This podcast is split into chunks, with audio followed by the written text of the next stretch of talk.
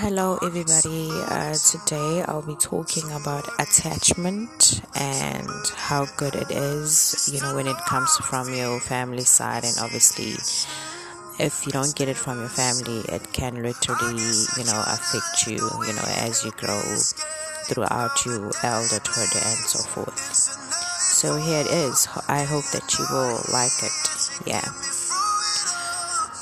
I never had someone to be proud of me.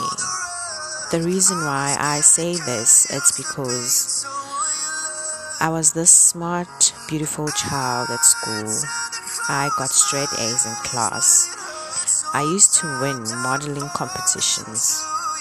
But every time when I got home, I will find her drunk.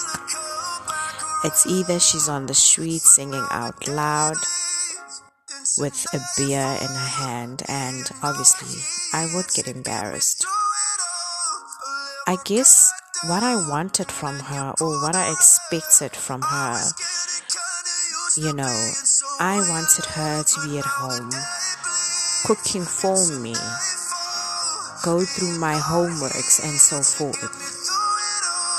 I understand now why it's so easy for people to give up on me. It's because every time when I engage myself into a relationship, I get attached too easily. And when they pull the rug, I hit rock bottom. But through it all, I've learned to be selfless.